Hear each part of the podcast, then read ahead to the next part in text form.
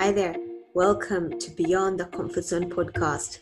My name is Yusra Ishaq from Fushasi Fitness and Nutrition. On this podcast, I'll be interviewing experts about the various topics taught in fitness education to better understand the research, challenge some beliefs and biases, and provide helpful information to all the other health and fitness professionals out there who may have questions just like mine. Without further ado, let's get on with the show. Now, please remember that this podcast is for entertainment purposes only. See you soon.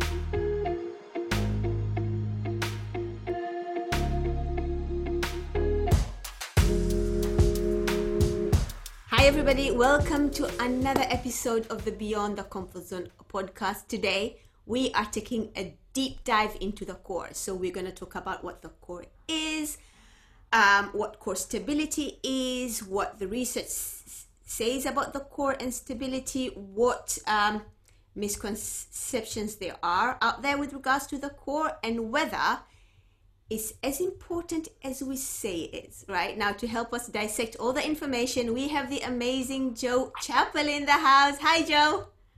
Hi, Yusra. How are you keeping? I'm good. How are you? I'm really good, thank you. Thank you for having me on for this Oh, session. It's Thank you for real- being here on your birthday, which is How awesome. else would I spend my day? How else would I spend my day? Did you have a good day then? It's been really good, thank you. Yes, yeah, Oh. thank you very much. Yeah, good fun. Awesome. So we have a lot to talk about, and you know, you and I can sit and chat for ages, right? So before we mm-hmm. start, why don't you tell everybody who you are and what you do? Okay, so I am a chartered physiotherapist and I qualified in 2000. And I spent the first part of my career in the UK in the NHS. And there I specialised as a senior in musculoskeletal physiotherapy. And that's where I really started to get very passionate about back pain. And then that sort of passion led into sort of the world of pelvic girdle pain in pregnancy and postnatal um, care as well. And in more recent years, I have specialised in women's pelvic health as well. By 2009, I had relocated to Cork in Ireland and set up my own physiotherapy clinic. Um, I had also um, done quite a lot of Pilates teacher training as well by um, that time. And in my clinic, I run quite a few classes as well. But in very recent times, I've started doing a little bit of work with Anthony Lowe as well, um, being a teaching assistant, and that's where I've come to know you, which has been an absolute pleasure. Yeah, so that's a little bit about me. Yeah. Awesome, awesome. Now, we've had a lot of discussions, as, as I've said before, and it's one of the reasons I started this podcast, right? There's a lot of uh, biases and fallacies and assumptions and misconceptions and opinions when it comes to um, fitness education, right? Everybody has their own opinions on how people should move, should sit, should stand, sh- should breathe, how they should live. It's almost like there's this one way that you need to survive. If you don't do it that way, then you're screwed, right? Um, in the uh, previous episodes, I've spoken about the uh, PSB model, which is the uh, postural structural biomechanics model, which is usually the uh, uh, model that is used to teach fitness education. Now, today I want to sort of uh, take that further into uh, Pilates. But before we get there, why don't you tell us what uh, Pilates is all about and whether there are any specific models or, protocols in, integrated into the teaching of Pilates itself? So, a lot of people would probably describe Pilates as this um, sort of mind body style of exercise where there's a massive focus on sort of working your deep abdominals to get that improved core stability, that strength, that posture, postural awareness. There's emphasis on flexibility, movement, control. Um, and the way we breathe and it's very much sort of about being in the right position at the right time it can be it could be like a mat work style exercise where you're working on the floor body weight stuff fairly low impact relatively low load there can be a little bit of resistance in some equipment work as well small equipment large equipment but a lot of that, you've got to ask questions about what is that, what are those kind of um, comments about Pilates, what are they based on? Yeah. What, what research backs up those claims? Yeah. Um, and that's where we start to get into quite interesting territory because actually the research is not um, there to support those claims. So there are people who will swear by Pilates. I do Pilates of a fashion and I enjoy it. Yeah. But I would also say I don't think I'm under many illusions about the research. Yeah.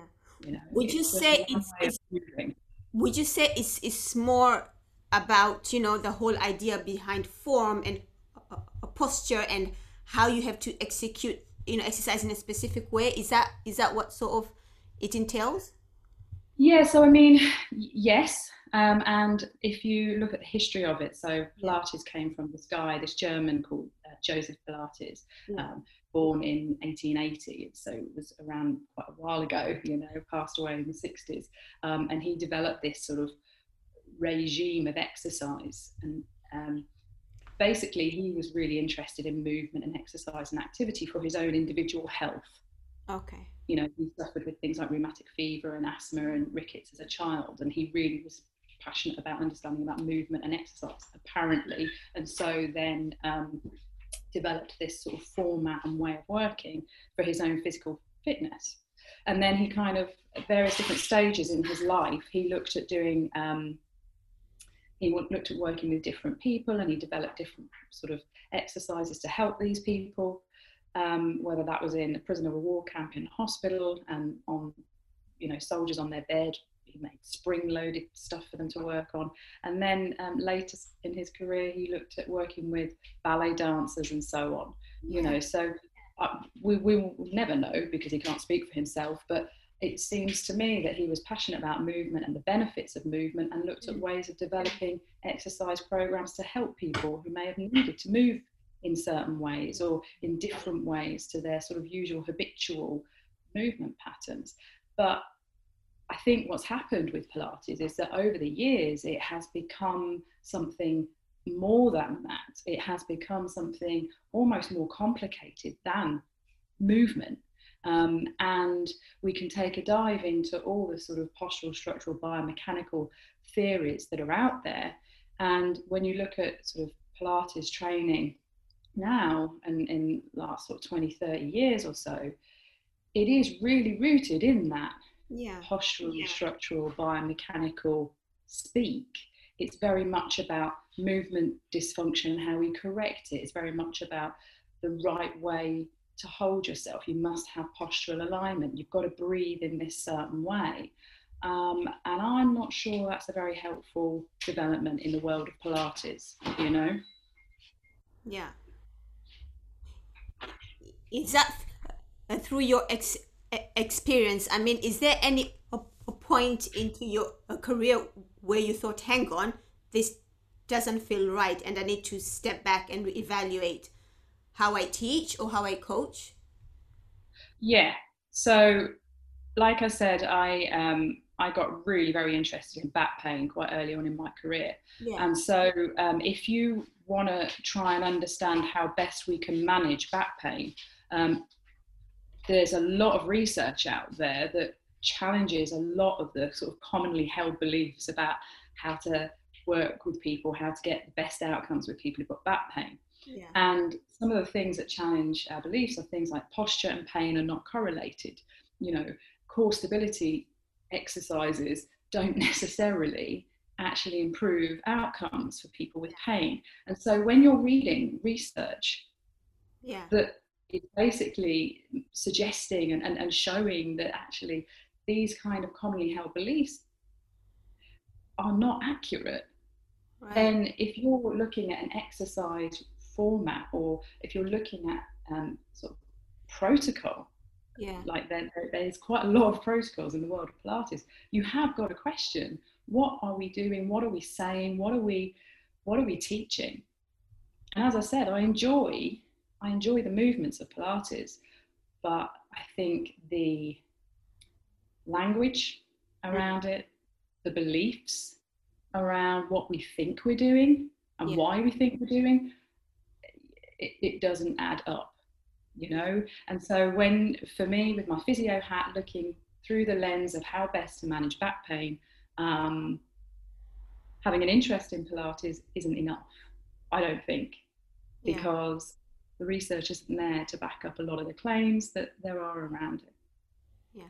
So, what would your th- thoughts be then in t- terms of the uh, bio psychosocial model compared to the PSB model, to the posture structural biomechanics model? Yeah. So um, I am a fan of the biopsychosocial model.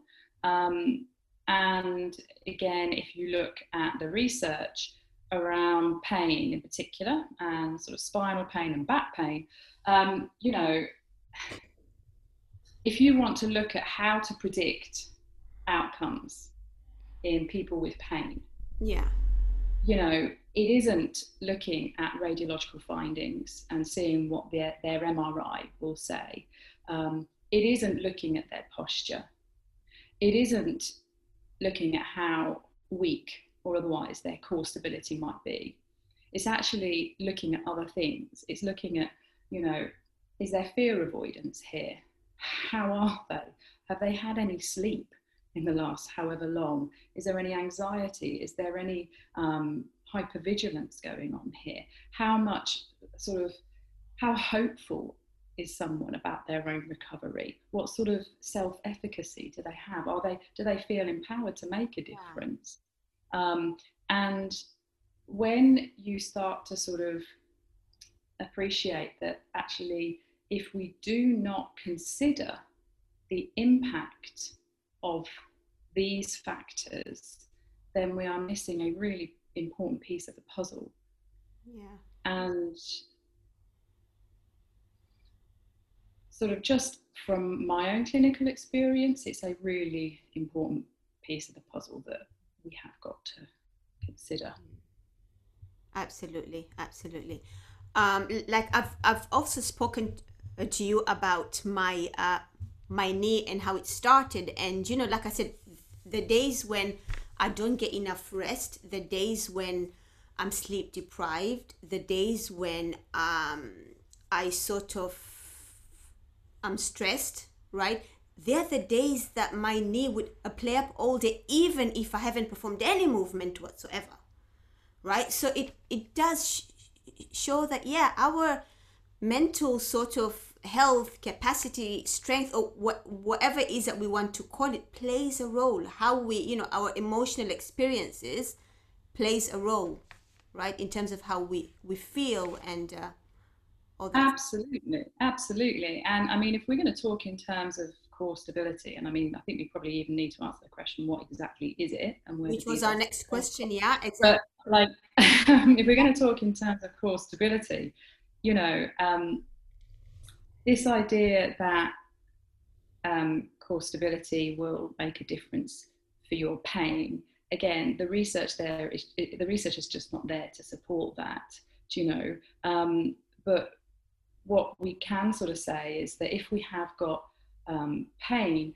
then things like our experiences and our beliefs around that pain yeah. um, you know there's there's this concept that if you have a weak core, then you're going to be more at risk of having pain and postural problems and dysfunctions. But that's not that doesn't play out in the literature. Um, and actually, you know, we know that if you have um, if you have got quite a lot of pain, you might actually have more tension, more rigidity, um, because you perhaps might have more hypervigilance and there may be more fear, avoidance, and you know more concern over your movement patterns, for example. And you know the things that we say and do as fit pros and as physiotherapists, we could we can sort of almost like a volume button, we can dial up people's pain with our language and our terminology around sort of not being strong enough or being too weak or or things like that. Or we could dial down their pain by actually acknowledging where they're coming from, what Yeah. does that pain mean for, mean for them? What impact is it having on their life? What else is going on in their life? Because our responses to pain are all variable, massively variable. You know, it isn't as black and white as you have pain, your abdominal muscles stop working properly. That's not accurate, and that's that's been shown for a very long time. The stuff we're talking about, Yusra, this is not new. Yeah. This has been going, you know, there's been research about this sort of stuff. It's been, been out there for 10, 15 years. There's some papers that are 20 years old now. You know, Yeah. this is not new stuff that we're talking about. But, um, you know, our experiences and our beliefs are the things that can really influence our pain and our symptoms. yeah. And that can be quite a challenging concept. It isn't as black and white as you have muscles that are not working. Yeah. That's out of date, it's inaccurate, and it's oversimplistic to suggest that this is all about inhibition of certain muscles or we need to sort of work on exciting certain muscles. I mean, that's just too simplistic of you. Yeah. So, what opinion. would your thoughts be then towards this whole idea of your core is important? You need to, you know, have this much core strength and build this much stability, and you know, what would you say Yeah. to that? What would you say to the importance of importance being placed on the core? It's almost like the core is this only thing that we have to worry about, right, for our existence. Absolutely, absolutely. I would say that the importance of core stability has been massively overemphasized. There's been assumptions made on it. Um, but again, like this is what we are saying here is not new. Yeah. This, this is not new concepts. This stuff has, has been out there for a long time. I think this whole idea of the core is um, it's it is out of date and it is overemphasized. And you know what is the core? Well, I think people will talk in terms of you know it's it's in it's in reference to your abdominal muscles and you know how how well your abdominal muscles are working how strong they are how much you switch them on um, really directly impacts your spinal stability your performance your physicality your posture and again um, the evidence to And your those- breathing. Let's not forget that breathing. oh, the breathing Special the breathing. breathing. Yeah, absolutely. Um, you know, the, the evidence to support those claims is is weak. It's it's it's weak, and there's just so much more research that's come out that just shows it is not that simple. It is not that is not the case. You know. Um, oh, Yusra, I could talk for ages. You know, what what about what about all the normal anatomical variants? Yeah. You know, people who don't have transverse abdominis? What about people whose transverse abdominis and internal obliques are just fused? Do you know, what about those people?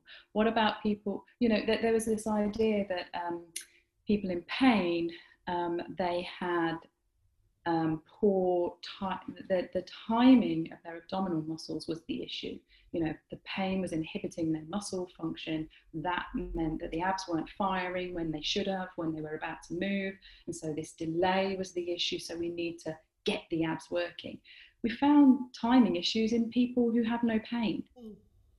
What does that tell us? What does that tell us about these beliefs that we have around the core? I think what's really interesting is if we consider the history and the context. Yeah. Right? Because there's so many theoretical models around all of this. And, you know, once upon a time, people were asking questions and putting hypotheses out there. And, and there was this idea emerging that your abdominal muscles were really important for your spinal stability Right. right? And there were so many different sort of tangents and research studies that came off from these this this sort of essential concept. Yeah.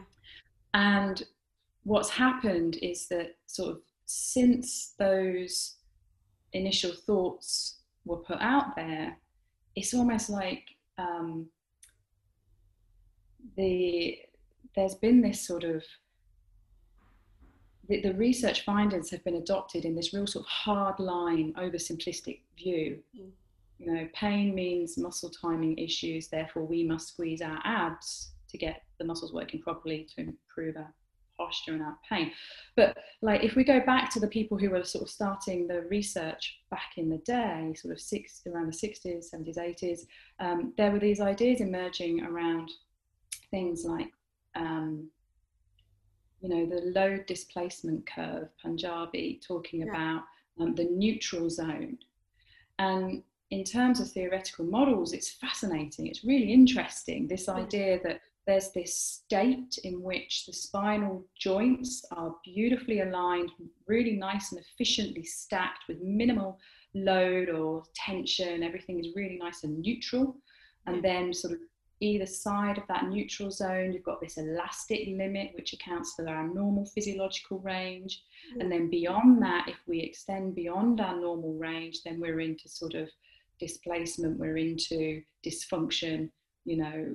Um, and that was just one sort of model. We've got these other models that came out in terms of, sort of local muscular systems, global muscular systems. We've got force closure, form closure, all the different slings going on, anterior oblique slings, posterior oblique slings, all that jazz. And the people doing these studies there were loads of physios involved in a lot of this work as well, um, but you had people who were professors in biomechanics, professors in ergonomics, people who were studying, who, who were doctors in human anatomy, um, orthopedic spinal surgeons coming up with these theoretical models.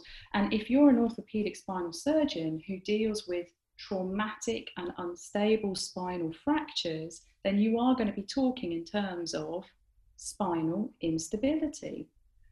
But that's perhaps the only time we should ever use the term unstable spine or spine instability, is when we're talking about an unstable fracture or spondylolisthesis or something like that.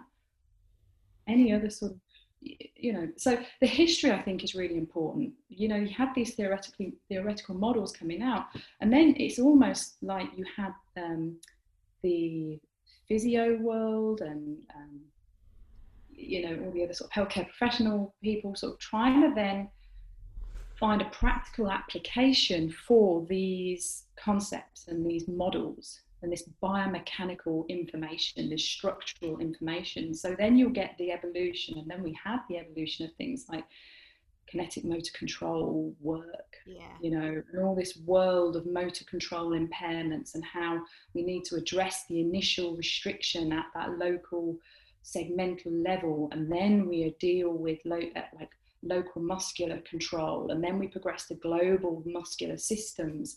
Um, and sort of from an objective point of view, you can kind of see the thought evolution, do you know? Yeah. Abs are important for our spine. Our spine might be unstable. Let's find ways to get our spine stable. Let's start working the abdominal muscles more. Yeah. The only problem is that's way too oversimplistic and also it's not massively accurate. And do you think we uh, adopt those models and we are taught about those because they're sort of easier to implement as opposed to telling someone, ah, I don't really know what's wrong with you. Let's see what works. right? Because at the yeah. end of the day, we really don't know, do we? We absolutely do not know much. I, we, I think we know a lot more than we did. Yeah. You know, I think we know a lot more than we did. I think one of the challenges is that um, there's a lot of things people find helpful. Yeah. But it might, just might not be that they're helping in ways that we think they're helping. Yeah. Do we think they're helping? In? You know, like so you know my my undergrad training and a lot of my postgrad stuff it was still very much postural biomechanical structural you know um, my pilates training but was very much that and i think you're dead right sort of trying to approach from another perspective or trying to sort of approach things from that sort of biopsychosocial perspective it is challenging because it requires a very different skill set that I certainly wasn't taught at university. And you also have a lot of practical limitations to how to implement the sort of biopsychosocial model. For example, you know, it would not work in an NHS setting where you're only allowed 20 minutes to see your clients. Yeah, absolutely. That so there's a lot of there's a lot of challenges to actually um, looking at addressing it in in addressing um, working with people in in ways other than the biomechanical and the structural yeah. ways.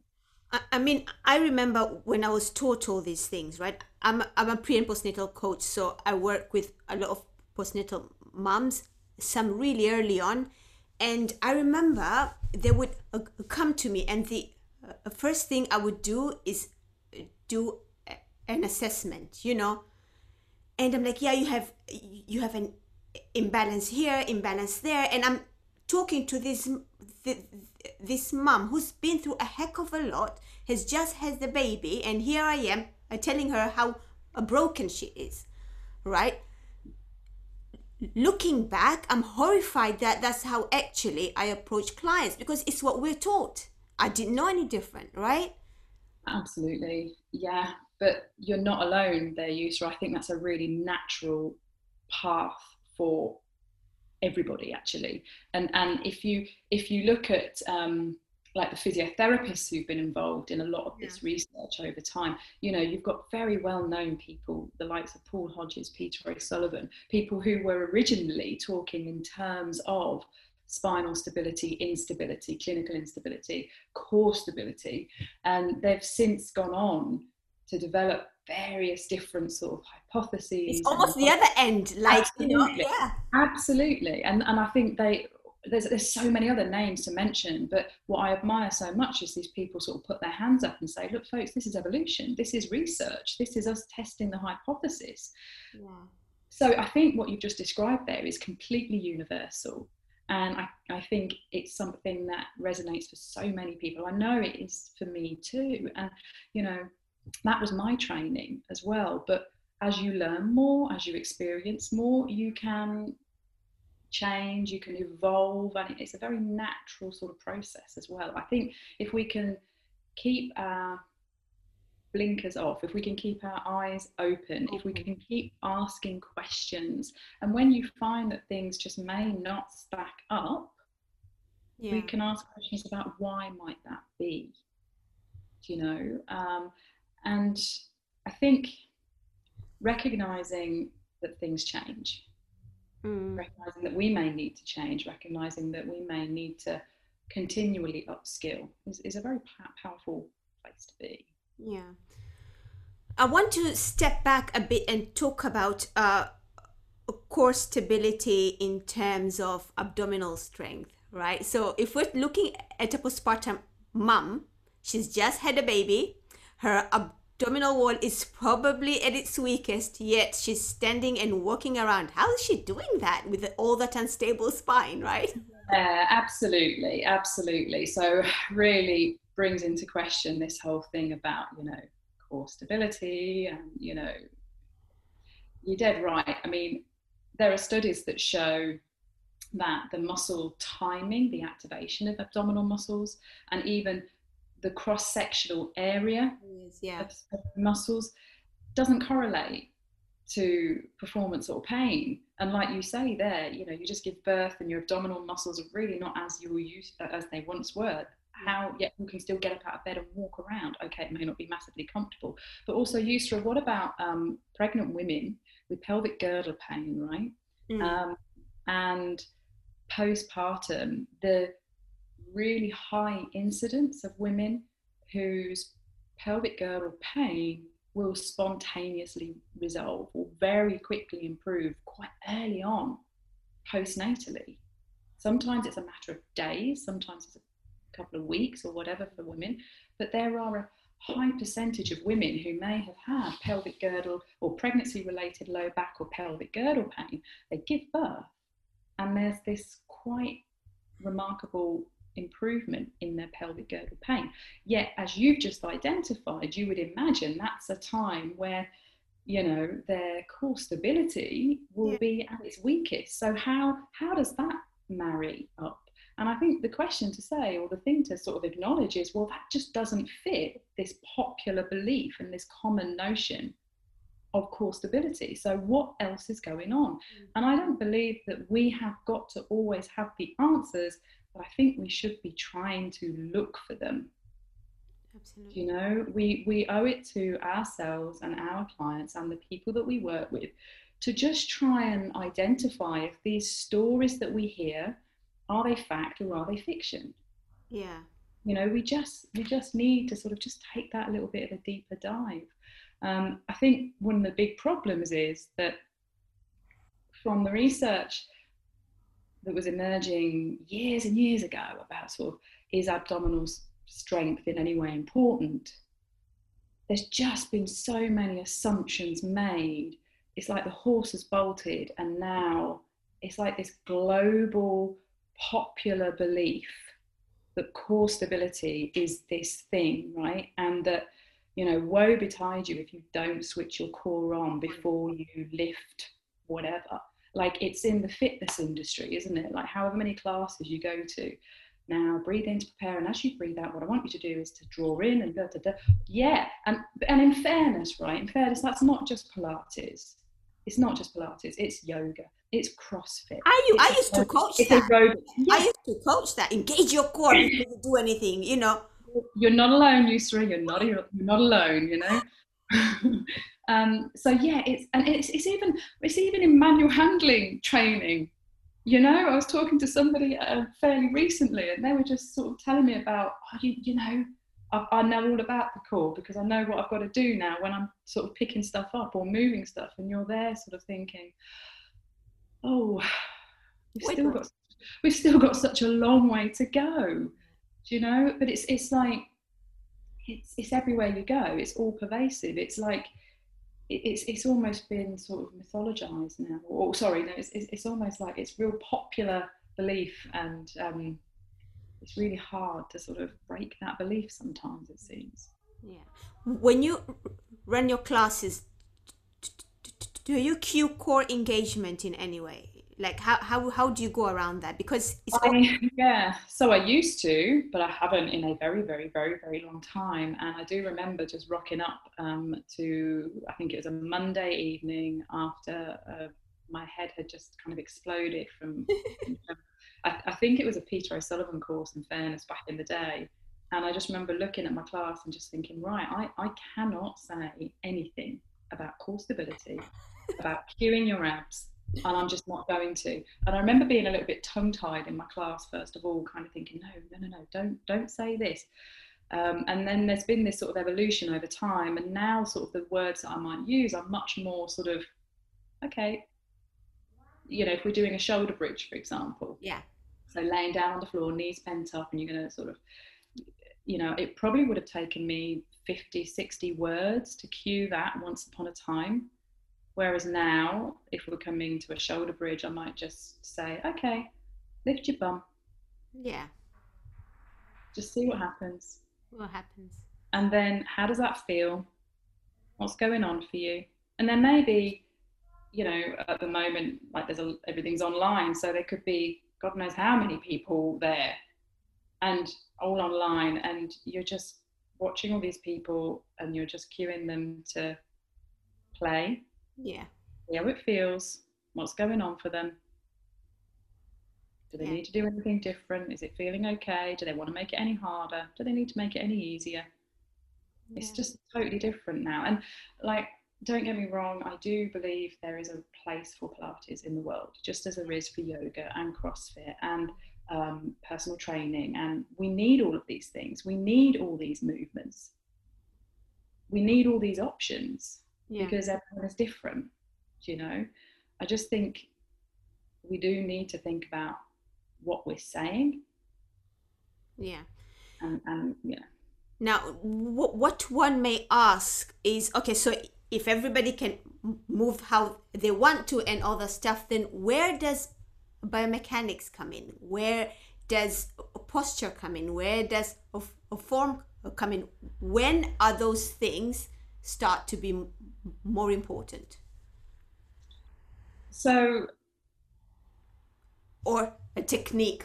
When is technique starting to get more important? You know? Yeah, I, I think it really depends on what is i think it really depends on who is in front of you Yeah. it depends on what you're trying to achieve Yeah.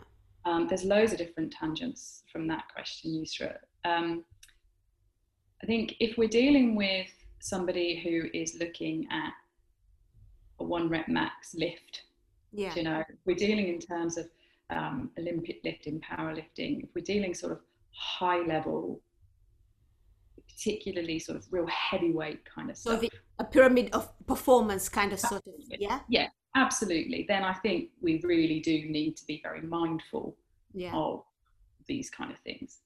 The thing for me is that Pilates is so low load. Generally, it's body weight. Yeah. You know there there may be some resistance but still it's very low relatively speaking to sort of Yeah. weightlifting you know? And um, it's low in, it's low intensity to some extent. You absolutely can make it moderate intensity. You've got to work quite hard to make it quite high intensity. Yeah. But in my mind i'd see that um, you have huge amount of play in that and there is so much scope for doing things in lots and lots and lots of different ways it depends on who's in front of you is the person in front of you somebody who has some sort of uh, that they're recovering from some sort of surgery Yeah. versus somebody who just wants to try Pilates and has no medical history, then your approach might be quite different. Like, why would you do Pilates any in the first place? Like, specificity is really important. Do you know? You should only really do Pilates if you want to do Pilates. That that's it. That's your only reason. Because the research shows that it's no better or superior to any other form of exercise whether we want to accept that or not. Do you know?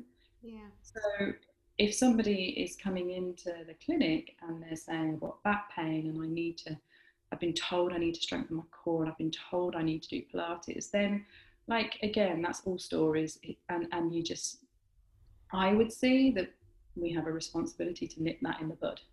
Yeah. Do you want to do Pilates? Yeah. Because if you do, then we can go one way. But if you don't, then let's not bother because it's no better than anything else. And so, should we look at posture? Should we look at biomechanics? Should we look at structure? It depends. What's going on for the person in front of us? What do they want to do? Do they want to do Pilates or not? If they don't want to do Pilates, you don't do Pilates. Like once upon a time, I would have anyone coming in to see me, particularly with back pain, spinal pain, there would have, you know, rehab would have started with that local muscular stability or strengthening program. Let get, let's isolate the abs, let's get them going, let's get them working, let's build on from there, let's do closed kinetic chain stuff. And I think it, you know, it just did not serve everybody. Yeah, because this a person where you're you're starting with laying down and doing all these slow things. She's going home to four kids running around lifting heavy stuff. Yet here we are going. Oh, let's start here first, right? You have to breathe a certain way. Yeah, uh, and, and, and then we're going round in circles. We're going back around to the whole thing of why are we doing that? Why are they laying down on the floor? Oh, because it's more secure, it's more stable, it's safer. Is it? Is it, or are we just holding people back? Like you say, if these people then are going to go home and lift 15 kg every day, how many times a day? Have we, Absolutely. served, have we served these people or not? Yeah, absolutely. So I guess my next question would be how do you um, marry the two? How do you, you know, your a physiotherapy work and a, a Pilates work? How does it come together? Uh, it, it's quite it's it, quite easily now. Yeah.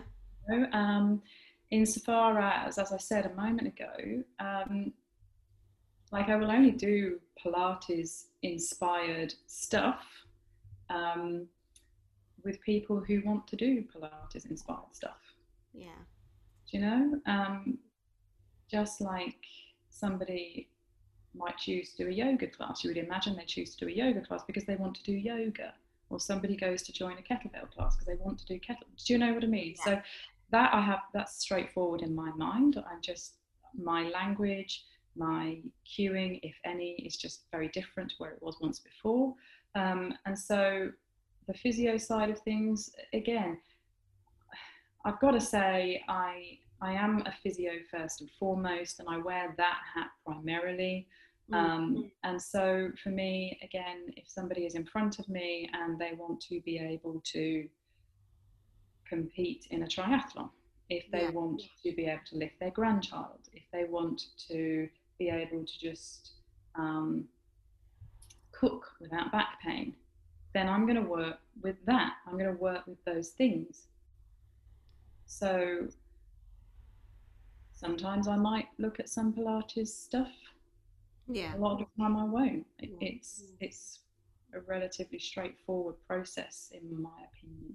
So it's kind of like you you want to be able to stand on one leg? Let's teach you how to stand on one leg by actually practicing exactly. exactly. Specificity. Exactly. And i suppose the other thing just sort of popped into my head there as you say in terms of um, you know if we look at um, sort of well, we've got to make sure that their trunk muscles are working properly first, and, and that's why we must do Pilates or that's why we must engage the abdominal muscles first. Well, like, is it, even if we're going to brace or engage or activate or switch on or however you want to say it, work the abdominal muscles, it's such low threshold that you're just not going to get that muscle hypertrophy. Yeah. We want to get stronger. We need to start lifting stuff or yeah. You know we need to work with resist? Yeah, and and yes, there is resistance in Pilates, but it's not it's not it's not the same. Same yeah. It's not this the same stimulus that you need to sort of uh, uh, uh, cause that type of adaptation to happen basically yeah? yeah the threshold is just too low and that isn't necessarily to say that that's bad or that it's wrong or that it's not helpful. Yeah okay like i love working on reformer and the trapeze table and all of that stuff and there are people who will swear by core stability work Pilates work, and there are people who will just very passionately feel that it is the thing that has turned their life around. Yeah. And I would, I completely believe that when people say that to me, that you know this, this has made all the difference to me. I believe that it has made all the difference. I would just question why it's made all the difference. Have we actually strengthened the core, or have we just got people moving? Yeah. Has the fact that it's been quite a social thing? Yeah is it just the endorphins of the exercise? Is it just that now you're a bit more confident with movement? Is it that feel good factor? Yeah. yeah. And all of those to, things are brilliant. Yeah, yeah. I've spoken to a few uh, Pilates instructors before, and they often refer to this whole idea of uh, slings, which you mentioned before, the, fascial slings. Talk to us about that a bit. Okay. What, what so, the- yeah. Yeah, so this idea of slings, again, I think if we go back to what we were saying earlier in terms of these sort of theoretical models, um, and um, one, I mean, there's lots of different people who put ideas out there, um, but you'd have um, Andry Vleeming talking a lot about, you know, the anterior oblique sling, the posterior oblique sling, and how we can get um, these muscles working to best improve we've got this concept of like force closure and form closure. And if we work with the slings, we're generating or creating or enhancing form closure through the work of the muscles to help, again, stabilize and secure and, and help to align, if you like, um, pelvis and the spinal column.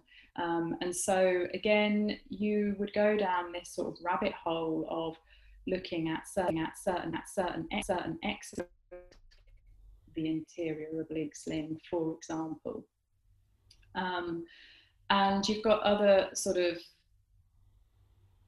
theories and models. You've got sort of a lot of the Tom, Tom, Thomas Myers stuff as well on anatomy trains and looking at a lot of the myofascial slings. And and it's really fascinating stuff and it's really very very very interesting mm. and i think there is a lot that we can take from all of these models and they have had a profound impact on um, the way that we work and help to move sort of ideas forward um, and i think they have all contributed hugely to the way we work with people and and certainly how i work with people as a physiotherapist. So all of these, um, all this sort of contribution from all these people has been absolutely fantastic. I think the issue is when we try and interpret these things, when we try and interpret what does it mean to get the deep longitudinal sling firing? What does it mean? What do we need to do? I think it's the translation or interpretation of these sort of theoretical models and the research into everyday real life is where there is this sort of mix up. Yeah. Do you know? Yeah. I think trying to just look at somebody in terms of, right, so when you walk, this muscle isn't firing correctly. So we need to fire up your glutes and this posterior sling much more. So what you're going to do is you're going to go home and work on 10 reps of these. It's sort of trying to, I think the difficulty and the problems have occurred when we've tried to interpret all these theoretical models into practi- practical day to day life. And I'm not sure that it has always given or yielded the results that we may have hoped for, because I think it's an incomplete picture. Right. You know? Right. Do you think it's an incomplete picture because it it misses out the psychosocial part?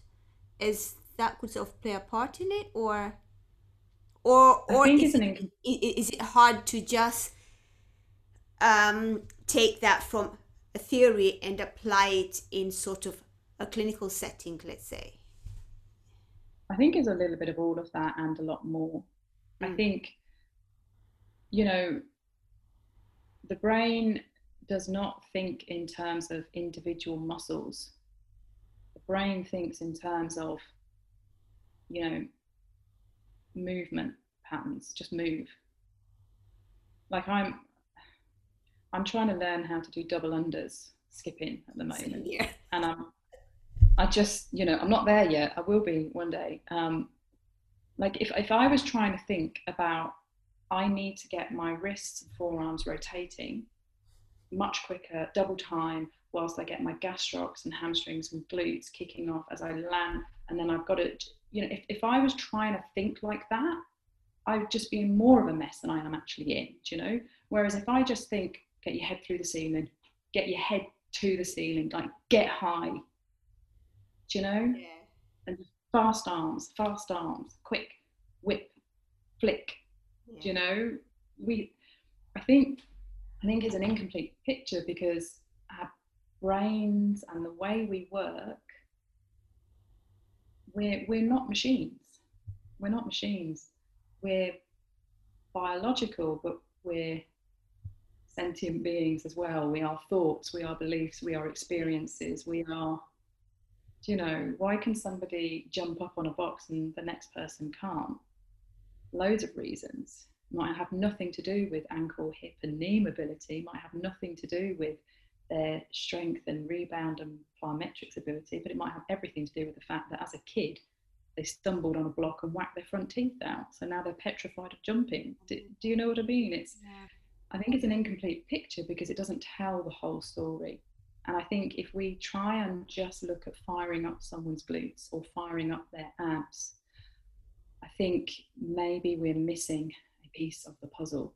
And I think there are times when people do get better if you tell them just to work on their core. You know, there's definitely been people who've got better when you just do the whole postural, structural, biomechanical thing. But there's also loads of people who don't get better that way. And so, what else do we need to do? We, I think, just accepting that there's lots of different ways, there's lots of different things, there's lots of different approaches, and I think we need to be open to all of those approaches rather than just sort of being very fixed or un, like like unidirectional almost. Do you know? There's no one way. Yeah. Yeah. Just keep doing something different. Do it all the ways. The whole a base of su- support, right? Build as a bigger base of support as you can. Basically. Completely. Absolutely. Absolutely. Yeah. Mm. Appreciating that on any given day, there's loads of other variables that might influence someone's performance. Yeah. Have they slept? Have they not? Are they well? Are they not well? Is there something going on in their life? Have they just lost their job? Are they about to move house? Are they getting married? What else is happening for them? You know, are they suffering with any sort of gut or digestive things that might be increasing their sensitivity to stuff? Like, Yeah. what else is going on for people? We are we are complex beings. We're wonderful and fascinating, but we can be complex. complex. Yeah. And I think to sort of just think in terms of singular muscles, um,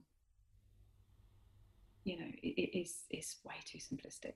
Yeah. And also this assumption that you can like consciously control things like the firing of your abdominal muscles. Like we, we've spoken before about the timing issue and about all the um, The eight milliseconds. We have to get onto that eight milliseconds. Yeah, so exactly like the, the, the sort of timing issues and discussions, like the research studies are talking in terms of milliseconds. yeah. Do you know? Like, I, I don't, yeah, we can't consciously control stuff like that. Yeah, absolutely. Yeah.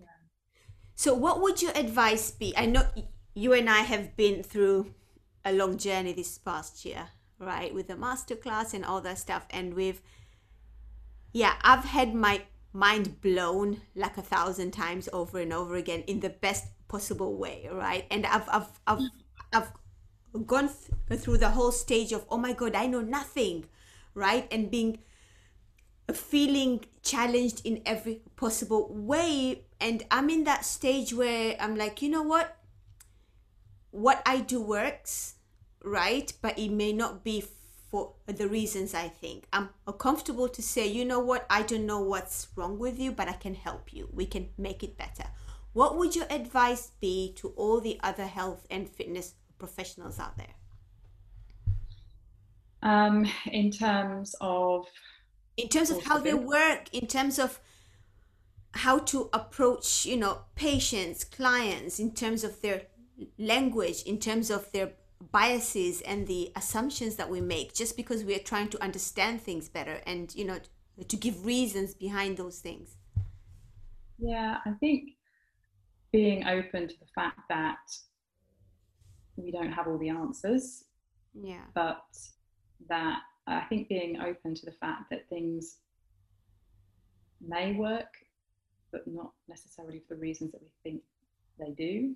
You know, um, like I think being mindful of our language and the impact that can have.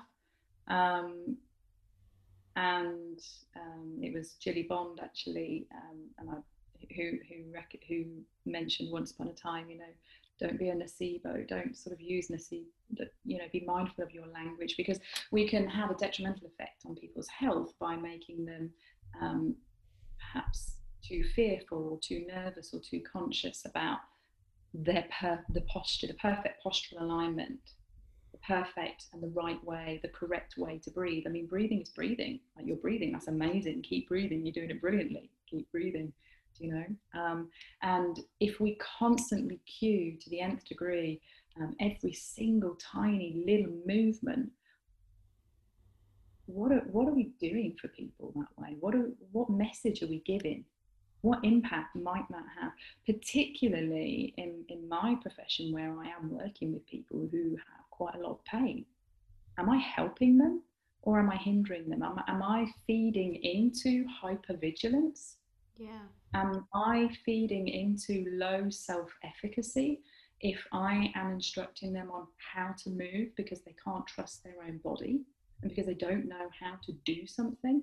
Am I um, am I serving somebody that way? Or if with my language, I could I could teach the same Pilates class in two very different ways. I could be over cueing, I could be talking in terms of correct way, the right way, avoid dysfunction, promote normal postural alignment and performance, and make sure you switch on. And I could I could work that way, which might have sometimes a negative impact on people. Because they don't know how to move their own body. You know, um, or I could do the same class with the same exercises and talk in terms of how does it feel? Amazing, that's fantastic. Play with this movement. There's no, you can't cause any harm here. There's nothing dangerous here. This is low load. You know, you're in, breathe any way that feels good for you. You know, I think if we can be mindful of our language and the messages that we are putting across to people, and if we're promoting self efficacy or promoting this idea of, if we're just helping to empower people, yeah, at the very least, we are urging towards a more positive outcome for people because that's what the research is showing us. Yeah. Do you know? Um, yeah. So much to say. So much to say, and you know what? Like an hour, forty-five minutes is never gonna be enough. There's, there's that I want to cover, but we're gonna have to save that next time as I'm being conscious about your time since it's your birthday. oh, no problem at all.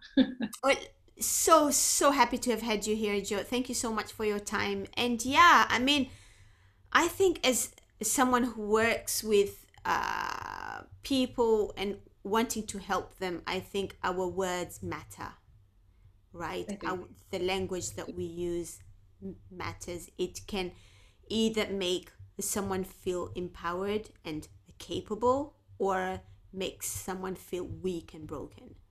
Um, Absolutely. So, you know, out of everything that we do, how we can talk to people can have a, a big impact on the perception of themselves as well, right? Absolutely. On their own ability. So, yeah, that was awesome advice. Thanks, Joe. All right. And with mm. that, I'm going to have to say, let's get you next time. oh, I'd love to come back. Thank you so much for having me, you. Thank you so much for your time. Thank you soon. Thank you. Take Bye. care. Bye bye.